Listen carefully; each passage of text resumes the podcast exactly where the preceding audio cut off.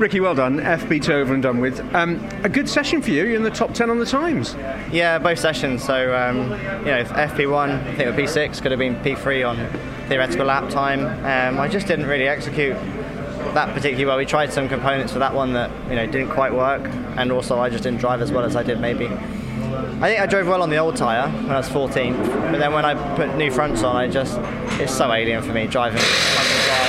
Then I've never ever in my life do I ever put front tyres on if you come from rear wheel drive. So it's just learning all these little things. Um, I got impeded on one of my laps quite badly. Um, so and you know it's quite peaky right now. You only get one or maybe two laps, and if someone blocks you on one lap, it's very frustrating because then you can't really get that back.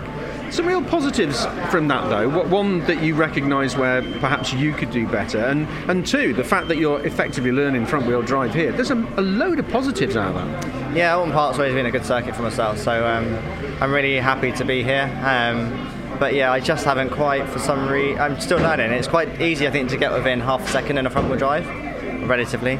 But then to find that last half second is where um, you know the experience really shows, and that's where my teammate Rory is fantastic, and you know he helps me, and you know I've had no front wheel drive experience, so I then go out and do something that I would not naturally do, and all of a sudden then I can help them because they might be like, oh my god, that was a, that was something we've never even thought about trying. So it's good to have a rookie with someone that's so experienced.